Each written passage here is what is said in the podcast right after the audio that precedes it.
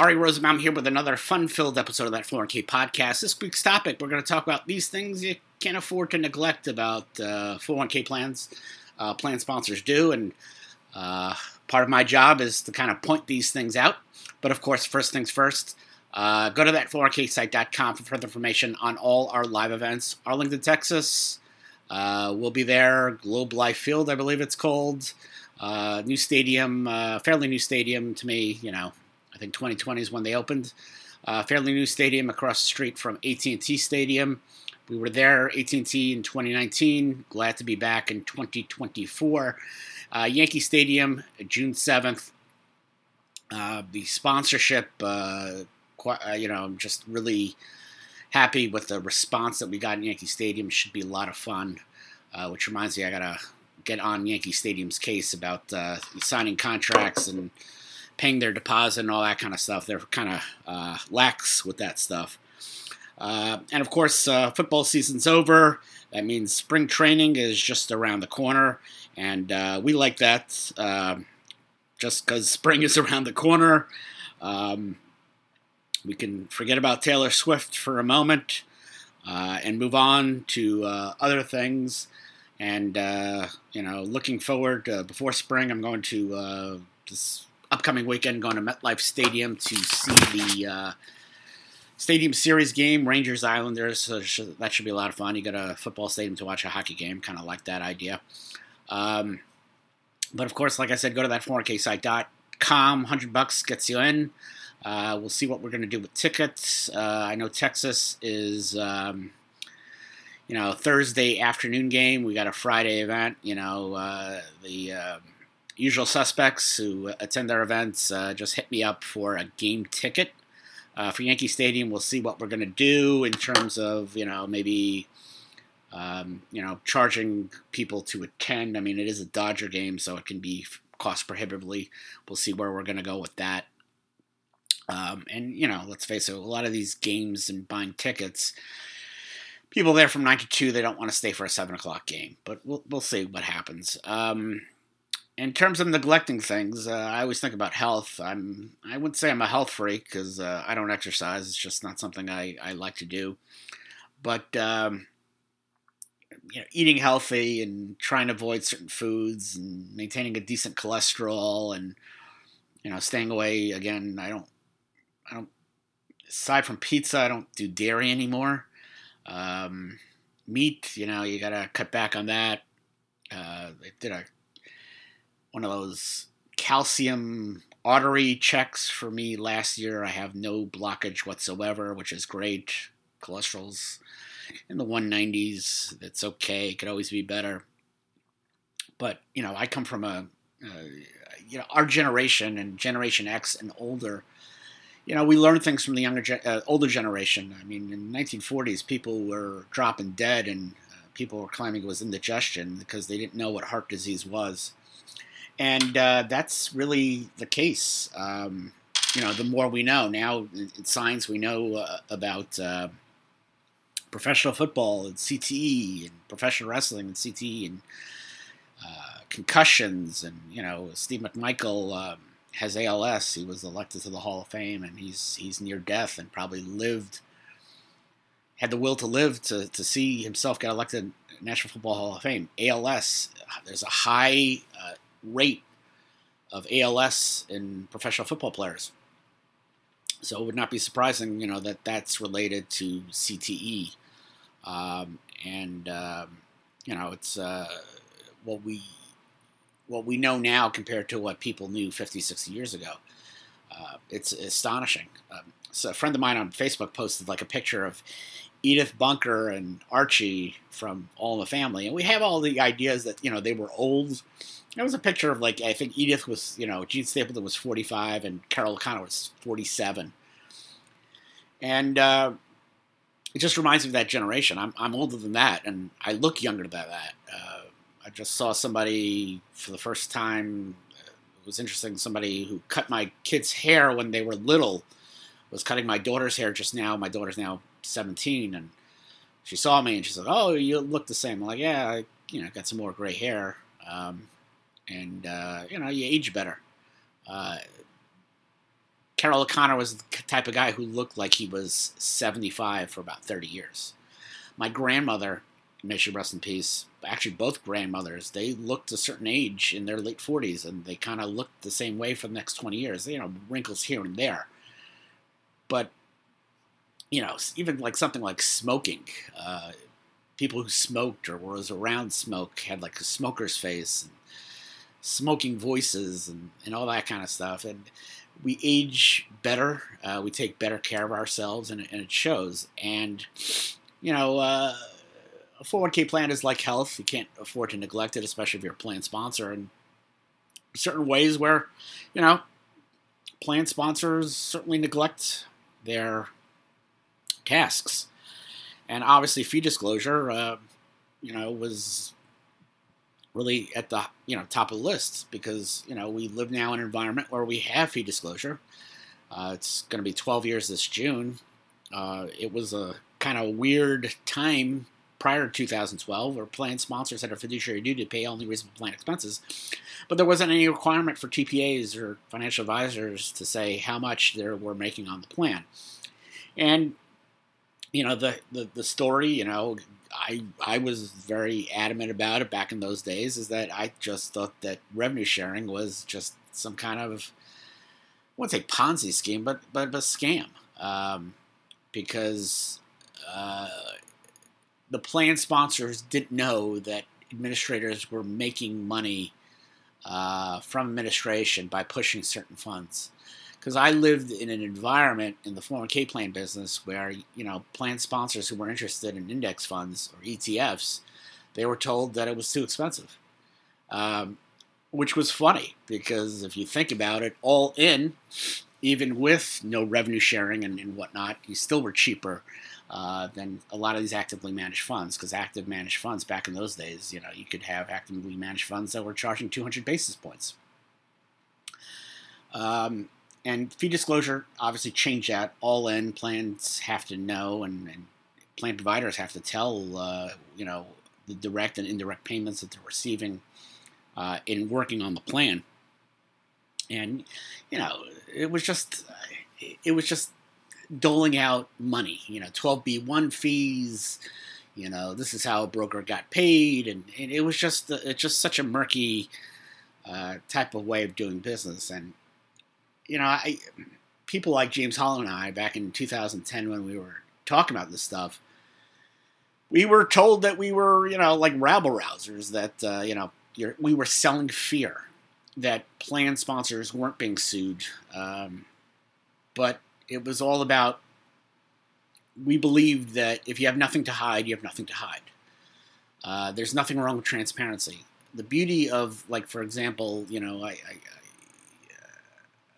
I have a, a attorney that I know. Uh, they still work at the law firm, and uh, they just feel that this billing by the hour is just really a scam because you know they'll they'll see uh, fellow attorneys show up at work and partners in the firm show up at nine, way later than they show up. They show up around seven. Um, stay around the same time she do, uh, she does until like five o'clock or whatever it is, and uh, she's like, there's no way that they're billing correctly. Uh, they're fudging, and that's why I like flat fee billing. You see what you you know you get you get what you get, um, and there's no shock.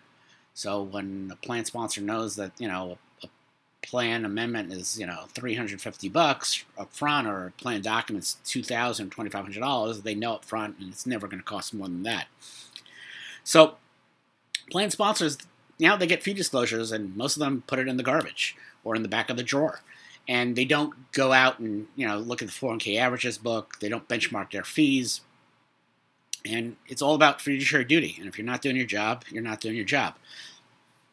There have been, you know, quite a few plan sponsors out there who have been sued, and there have been some small plans that get sued. It's not going to happen very often because most ERISA litigators want to make money you really can't make money by selling a $5 million plan.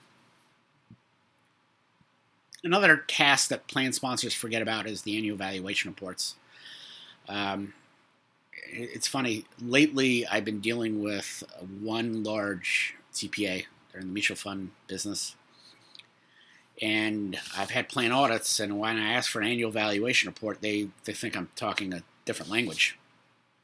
But an annual valuation report, uh, in my sense, working somebody who worked, you know, at the home of a TPA for 10 years, uh, an annual valuation report is your ADP, ACP, top heavy, uh, basically a census, uh, salaries, all that kind of stuff. That's the valuation, and then you know plan specs.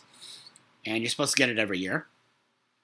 And uh, um, you know, uh, plan sponsors really don't review it, which is a problem because sometimes there are mistakes in there, especially HC or uh, key employee determinations.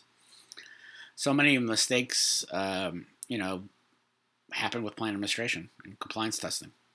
Um, eligibility could be wrong, comp could be wrong, all that kind of stuff. And I think it's important that plan sponsors review these reports because uh, otherwise you have a screw up and you have to pay to fix it. It's not cheap.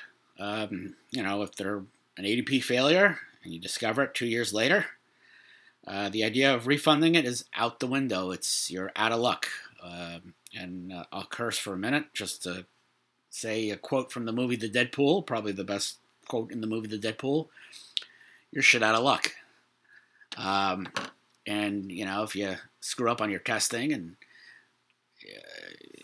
discovered two years later, refunds aren't going to happen. You're going to have to make a QNEC, and QNECs could really be prohibitively expensive. Uh, the old days of bottom up and just knocking one or two people up to a certain level and give them like a $10,000 QNEC, uh, those days are kind of over. You can't target it as much as you used to. Um, obviously, evaluation reports got to be reviewed. Uh, if your plan sponsor you can't do it yourself because you don't have that knowledge, you know, obviously there's ERISA attorneys out there, there are financial advisors out there. Uh, there are people who do that. Uh, so that's why it's really important for an ERISA attorney to uh, review that stuff or, you know, an independent retirement plan expert. Next, not reviewing salary deferrals, uh, the whole procedure, the whole shebang. Um, the most frequent plan error out there, I will always say, is missed deferrals. And, you know, again, plan sponsors, there are plan sponsors and there are actually plan providers. I, I had a TPA client, fairly new one, and I had to tell him that 15th day of the following month isn't good anymore. It hasn't been good for a very, very long time. Um, we used to live by that, you know, DOL guideline, that reg. Uh, plan sponsors have up until the 15th day of the following month to deposit salary deferrals. That changed thanks to the technology. ACH uh, is such an easy uh, deal. Uh, and the uh, DOL reinterpreted the rule, so it's as soon as possible. Uh, plan sponsors can't afford to live or make money off the float, as I always say, by putting the money, accruing interest, and then depositing the 401k plan. It's it's participants' money.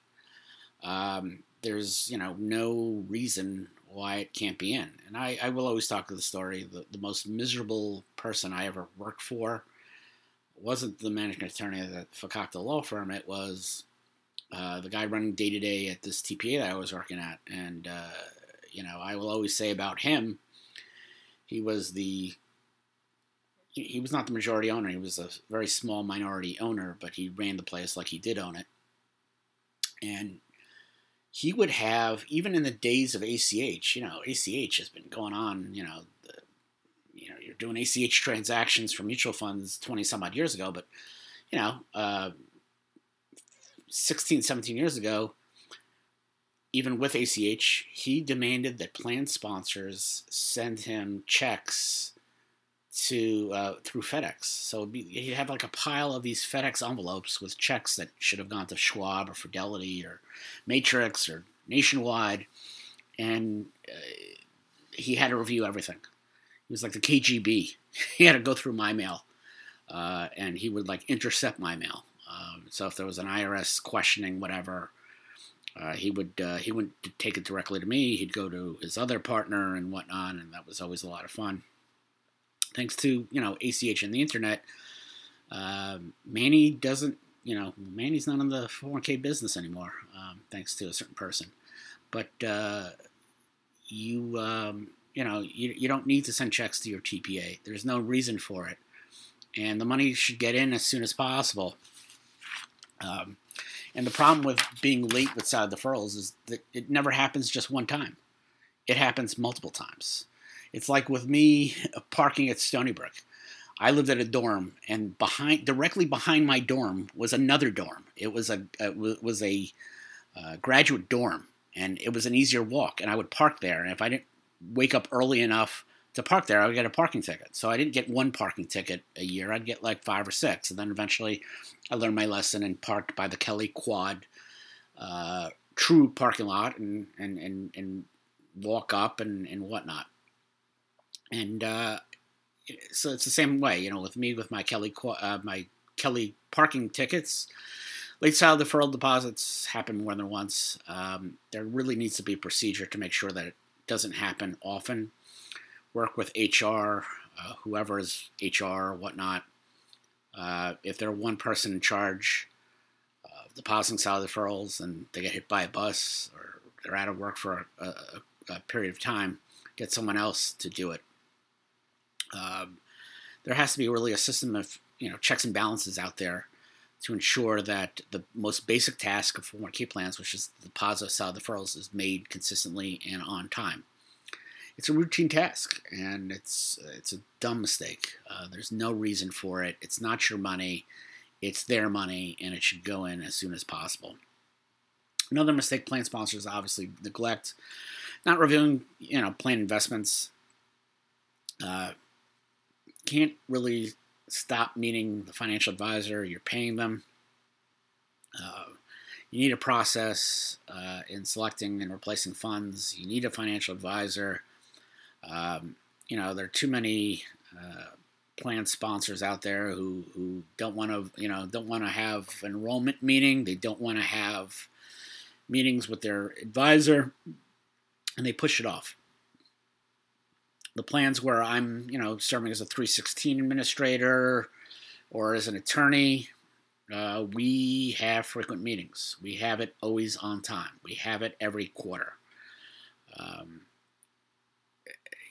I never understand why plan sponsors always try to avoid meeting their financial advisor, especially when you have financial advisors this, this day and age who are really on the ball, um, as opposed to 25 years ago, where you'd have these guys, you know, you know, Barney Fife advisors with one plan, and they just wanted to collect a fee and not do any work. We have financial advisors out there who are, who are getting paid less money to do more work as opposed to their counterparts about 25 years ago. So, plan sponsors just can't afford to blow off uh, reviewing investments. They can't blow off having enrollment meetings. Uh, enrollment meetings, again, I think that that's part of the process that plan sponsors give short shrift to and it's actually I think the most important part because ERISA 404C protects liability for plan sponsors for losses sustained by plan participants in their own investments. And if you don't have education meetings and you don't provide them with enough information on them to make informed investment decisions, then you run the risk of being liable. And you know, again, people will say that you know folks like James Holland and I were selling fear, but you know employees can be, and uh, former employees can be litigious. Um, I just, my wife told me this story, which, which is speaking about football and all that. Uh, they have a fantasy football league at, at work, and uh, she was telling me about the story. One of the associates uh, left there, uh, went to another firm, and I think he got fired uh, by the firm that my wife works at because there was a fa- football fantasy league, and he refused to pay what he owed because of the workplace environment. He was so upset at the former employer that he took it uh, out on the former employee, uh, his former coworkers, and welched on the fantasy football league.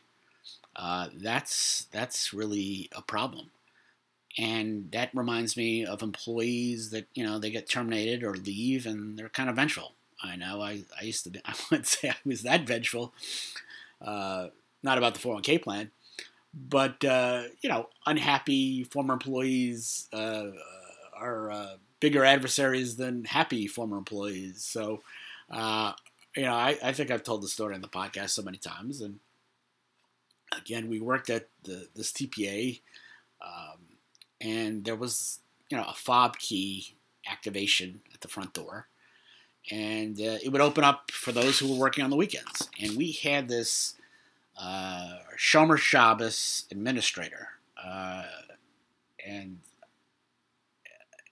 I have a Hebrew school education, Hebrew day school education, so I know a thing or two about a thing or two. So anyway, uh, you know, he wasn't working Friday nights. He wasn't working uh, Saturdays. He certainly wasn't working uh, all the major holidays that you take off for. Um, and the problem was, you know, you have to make up that work. I, you know, that, that's how it is. You, you got to do the job. And he claimed that he was there on Sundays doing work. And the problem was the fob key has a timeline. It shows who activates it, and he wasn't where he said he was, and he claimed the door was open and this, this, and he was lying. Anyway, he was terminated, and he sued for religious discrimination. The two owners of the company were Jewish, uh, and when I say they were Jewish, they were very Jewish. Uh, as Larry David would say in the episode Palestinian Chicken, they were big Jews. They weren't Shomer Shabbos, but uh, anyway, he sued and he got a quick $6,000 settlement because they just wanted him to go away.